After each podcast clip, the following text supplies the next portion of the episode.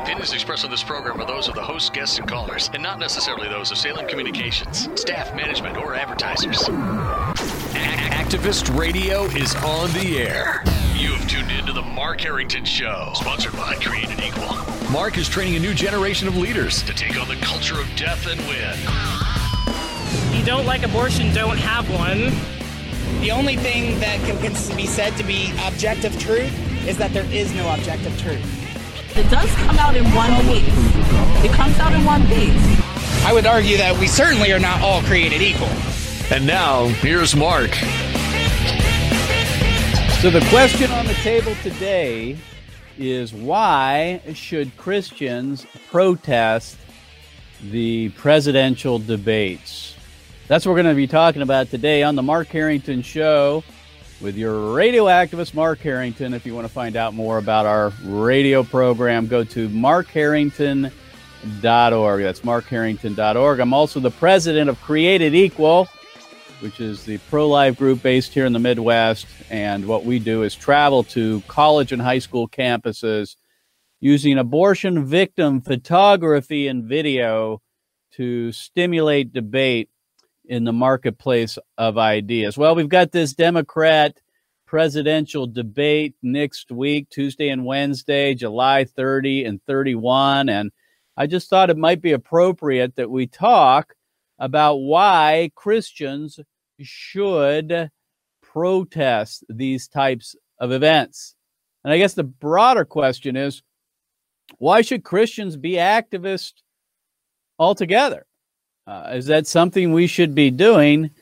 And should we be protesting injustice? So that's what we're going to be talking about today on the Mark Harrington Show. And here's the thing I'm hoping to get through most of this material. I've written this up, but maybe it'll take two programs, might take one. We'll see. So this might be part one of why Christians should be activists, but we'll see what we can do about getting through most of this.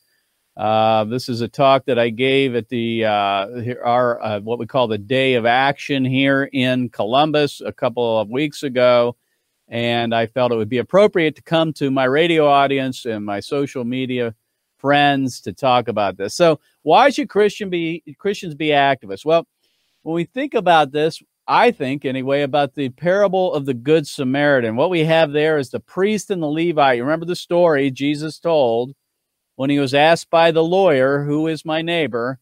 He talked about this this this parable, this story. He he talked about the priest and the Levite and how they passed by on the other side.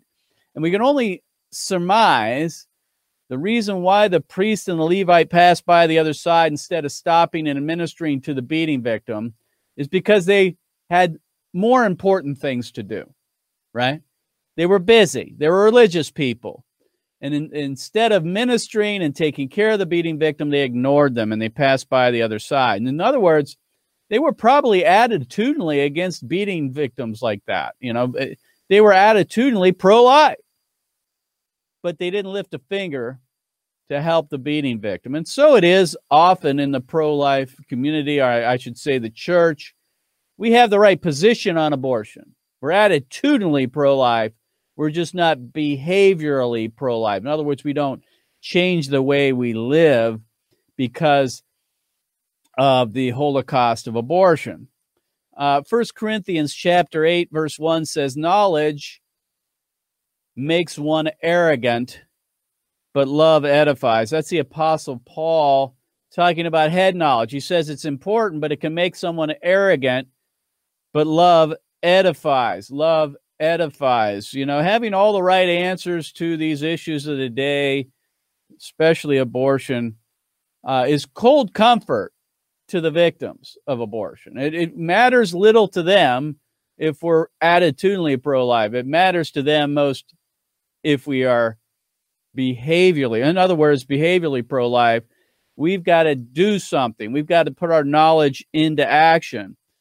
You know, most Christians, evangelicals for that matter, would say they're pro life. You know, if you asked them, they say, Oh, I'm against abortion. But if you asked them what they were doing to stopping the killing, uh, it's likely that they would not have anything to say about that.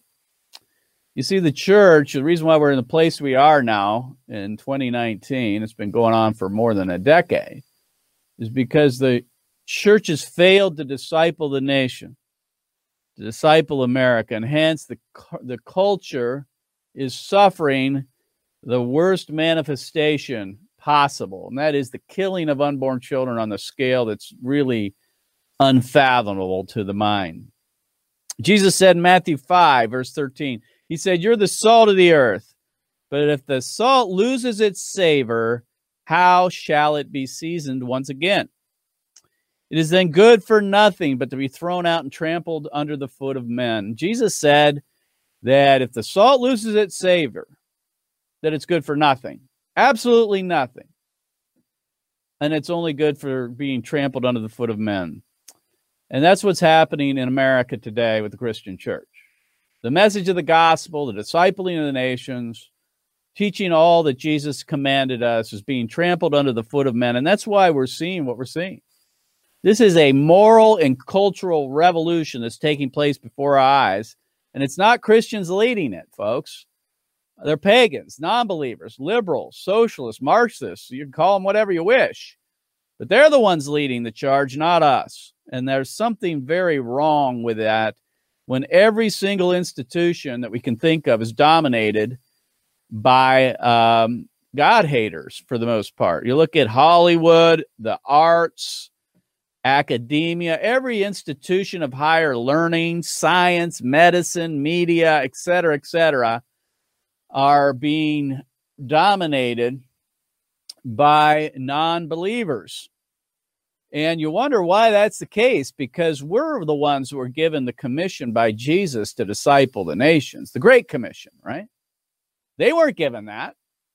Uh, Jesus didn't say, All authority has been given to me to give to the non believers to make disciples. He, he gave us that commission.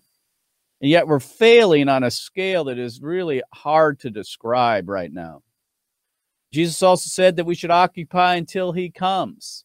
That means every aspect of life should have the influence of the message of the gospel uh, and the the truth uh, about Scripture.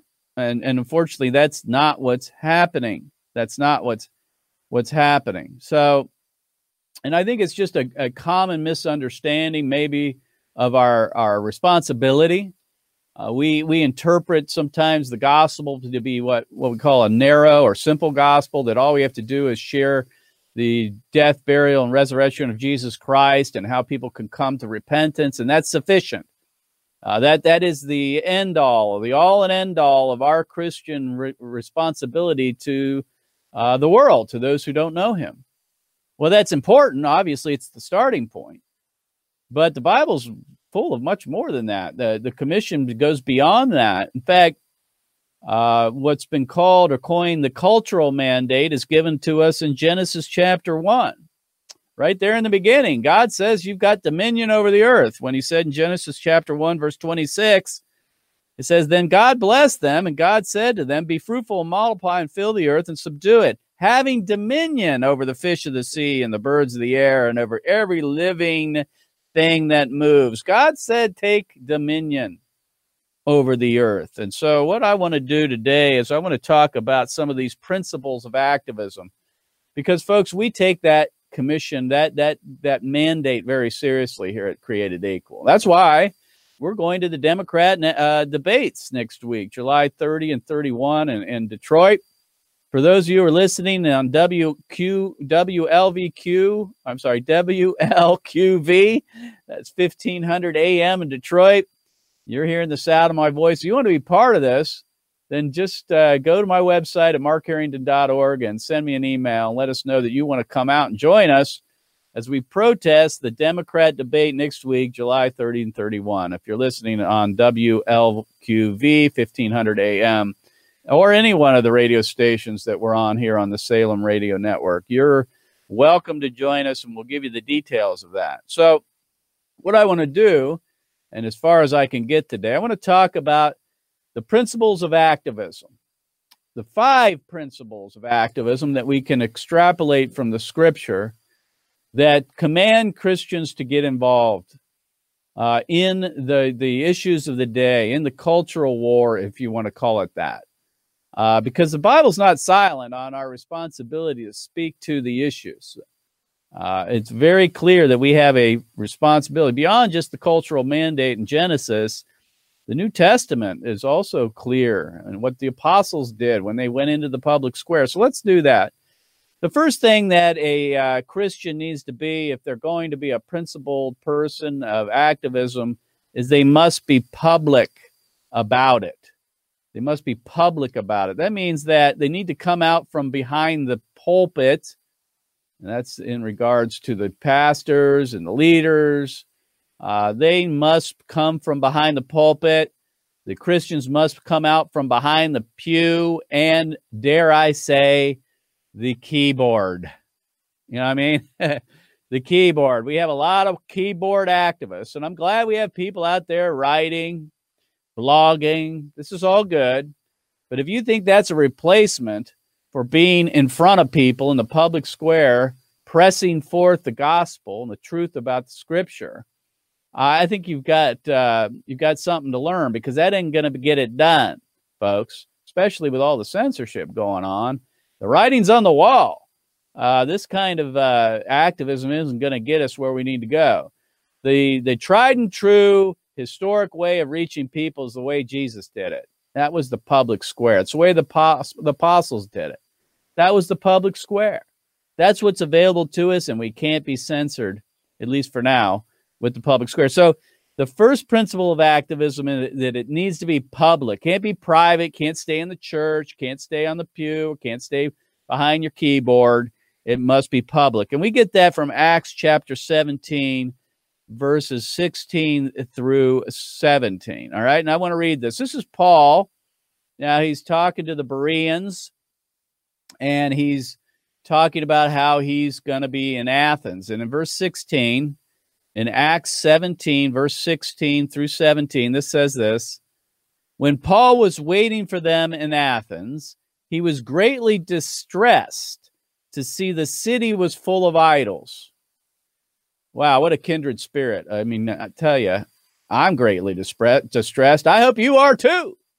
When you look at America and what's happening, uh, with abortion and and every the moral evolution, you must hopefully you're distressed too when you look at uh, what's going on. But anyway, it says here that Paul was greatly distressed to see that the city was full of idols. So guess what he did?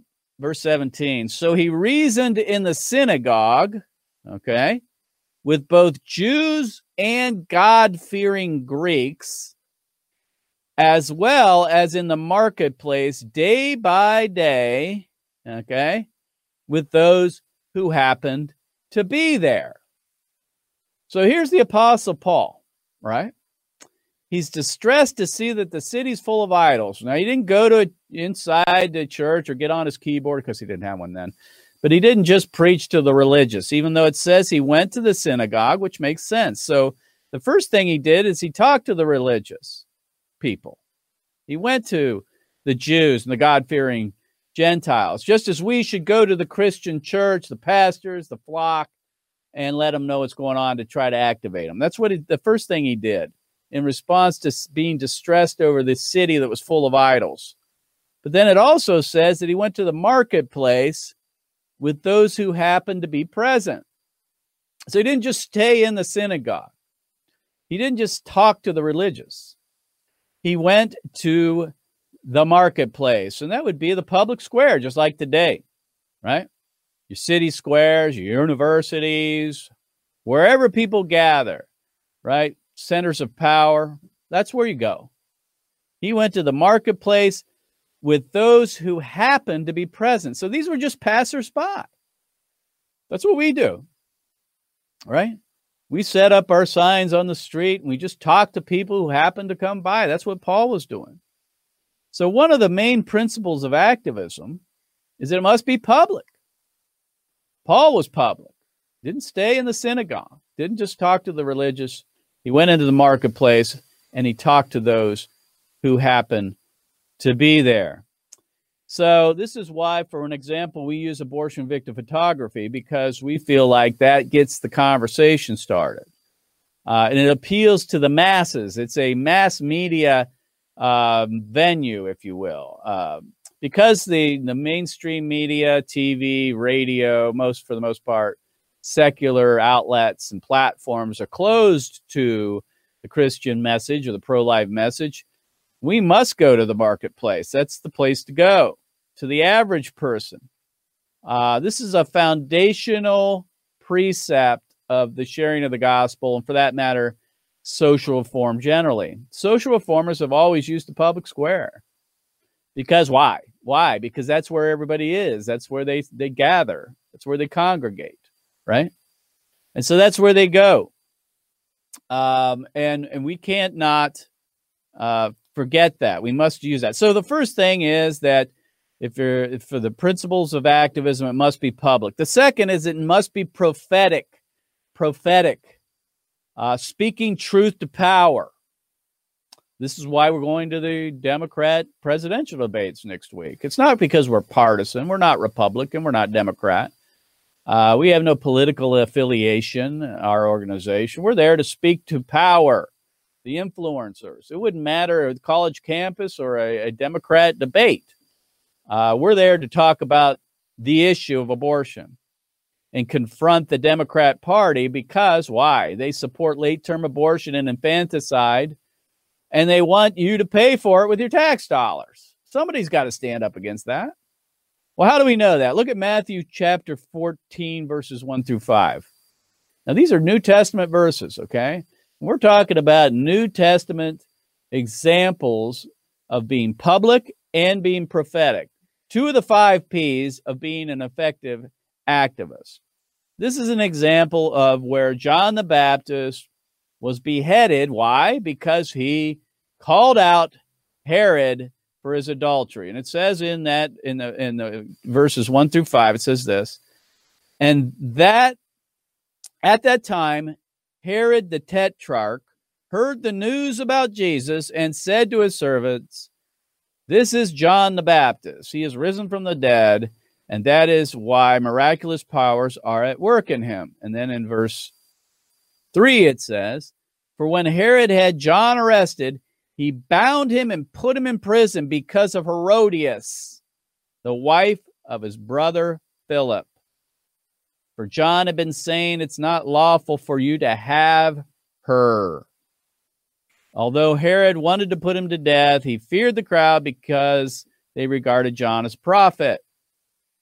New Testament speaking truth to power, a prophetic role and responsibility. John the Baptist called out Herod because of his relationship with Herodias, his adulterous relationship with Herodias. And so should it be with us.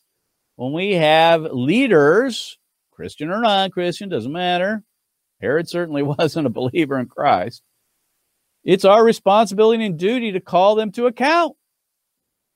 That's what John the Baptist did, and guess what? And guess what happened to him? He got beheaded.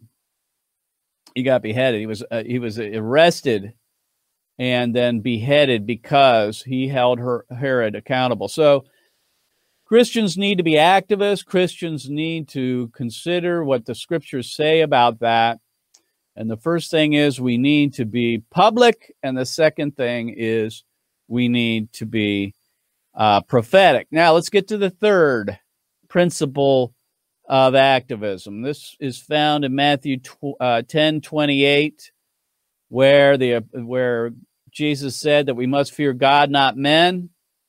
Uh, he talks about that all throughout the scriptures that we're supposed to fear God and not men. You, and the, and the fear of man brings a snare, the scripture says, right?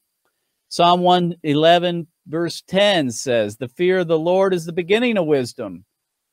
All those who practices have good understanding. So the Bible's clear that we need to fear the Lord and not men. See, there are a lot of man pleasers out there. Uh, they don't want to ruffle people's feathers. They don't want to offend anybody. And if they speak truth and speak to the real controversial issues of the day, they're afraid of driving people in the other direction. Um, and unfortunately, the scripture is clear. If you kowtow to uh, men and and you don't fear God, that it brings a snare. It brings a snare. You know what a snare is? A trap. A trap. And so it's clear that Scripture says that we should be principled in our activism. That means we don't have an agenda. We're not Republican. We don't have an agenda. We don't have some kind of 10 points of political points or whatever. That's not us. Shouldn't be us. Should be Christ driven. Christ driven, driven by our love for Jesus and the precepts of his word and not being selling out to men or a political party or becoming a celebrity on social media or what have you. I tell you what, you go down that road, you'll dumb down your message. You'll just be forced to. I mean, that's how it operates. You want to build a big church and bring in lots of people, you're going to dumb down your message probably because people don't like getting offended. They don't want to hear the truth because it often offends. And so, if you're going to be an activist, which we all should be at some level, you claim Christ, you need to be public about it. That means the public square. You need to be prophetic. That means you need to speak to truth, truth to power and you need to be principled about it. Fear God, not man. Now let's finally let's get to the persecuted. We need to be persecuted. Now, that sounds weird. We think to ourselves, why would I want to be persecuted? it's like, are we looking for this? Are we inviting it? You know, is it like I'm seeking it out or something? No, that's not what I think the Bible says on it. But we should be willing to be persecuted for Jesus' sake. That means we should invite it. In other words, be be if it comes, we'll accept it, right? We'll accept it. We know this because the Bible speaks of the apostle Paul being beaten. And this is in Second Corinthians chapter 11 verses 23 to 28. He talks about him being beaten times without number with rods, whipped 39 times, stoned and by stoned it doesn't mean he was smoking weed by the way uh, you know, he was stoned, shipwrecked. He had all kinds of dangers, it says in that. I mean, this guy was really persecuted. Dangers from robbers, countrymen, wilderness, sea, false brethren, and so on. I mean, the Apostle Paul was persecuted for, for the name of Christ. And yet, interesting enough, after all of these things that he lists, you know, he lists being beaten, whipped, stoned, shipwrecked, and all these dangers. He talks about all these being external things. He almost kind of thinks that they're not that big a deal. But he talks about the most important thing, and that is the daily pressure that he had concerning all the churches. What a perspective there. Think about the Apostle Paul. All these things are happening to him and yet he was concerned for the churches. That was the main thing. Not about him. In fact, he was beaten with rods and shipwrecked, and all these dangers and all this stuff was coming to him. That didn't bother him at all. It was the weight of the church. It was the weight of those who were following Christ and the building of, of the church. And that should be the way it is with us. We should have a daily concern for the unborn. We should have a daily concern for our neighbors. Uh, it's unlikely that we're going to experience what the Apostle Paul experienced. That's true. Uh, you know, a, as a caveat, the church, you know, I hear people say, well, you know, the church is going to experience persecution in these days.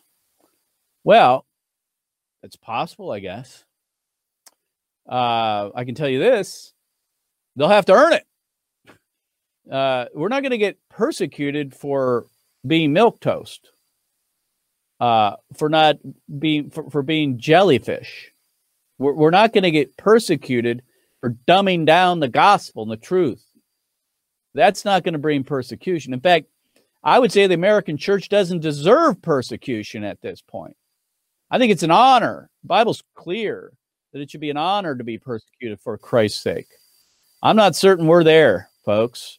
Uh, maybe persecution will come, but we better start standing up against these awful and evil things that are happening in our nation in order to deserve the persecution that comes by standing up for the truth. So, folks, listen. The bottom line is this Christians should be activists. And to be an effective activist, they should be public, they should be prophetic, they should be persecuted, they should be principled as well. And in order to do that, uh, we need to be following Christ. So we're going to be going to the Democrat debate next week, July 30 to 31. Pray for us as we're out on the street and you want to get involved. Go to markharrington.org and send us an email saying, I'd like to join you on the street. So thanks for uh, tuning in. We'll see you next time. God bless you. God bless America. And remember, America, to bless God. You've been listening to Mark Harrington, your radio activist. For more information on how to become a witness against the evil, evil plague in America, call Created Equal at 614 269 7808. 614 269 7808. Or go online to createdequal.net. Createdequal.net. Be sure to tune to The Mark Harrington Show next time for your marching orders in the culture war.